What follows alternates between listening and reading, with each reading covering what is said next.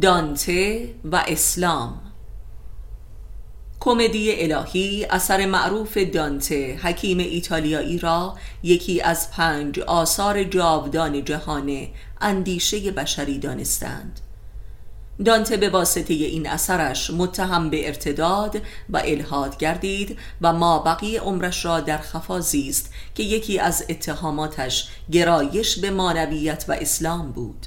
زیرا چون این برداشت و تفسیری از بهشت و دوزخ و برزخ در جهان مسیحی سابقه نداشته است و تماما منطبق بر معارف اسلامی و آن هم عرفانی و خاص عرفان شیعی می باشد و اندکی هم شباهت به اردابی رفنامه دارد که یک اثر مانوی می باشد جالب این که دقیقا بر اساس معارف قرآنی در بالاترین طبقات دوزخ ریاکارانند که بدترین این طبقات را ریاکاران دینی و ملایان مذاهب اشغال کردند یعنی منافقان.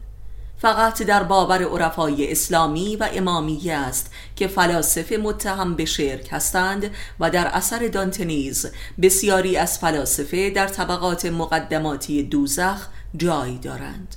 و اما پست ترین و بدترین طبقه دوزخ برخلاف سایر طبقات یخبندان مطلق است که در آن گناهکار نه مرده است و نه زنده. این مثال درک اسفل سافرین می باشد بسیاری از عذابهای قرآنی در این اثر دقیقا نقل شده است که در متون مسیحی و یهودی مطلقا نشانی ندارد. عجیب و عبرت انگیز است که اکثر نوابق ادب و اندیشه در مغرب زمین به طریقی تحت تأثیر معارف اسلامی و علما و عارفان مسلمان قرار داشتند به غیر از دانته نوابق تراز اول دیگری از غرب همچون گوته و نیچه نیز تحت تأثیر جهانبینی اسلامی قرار داشتند.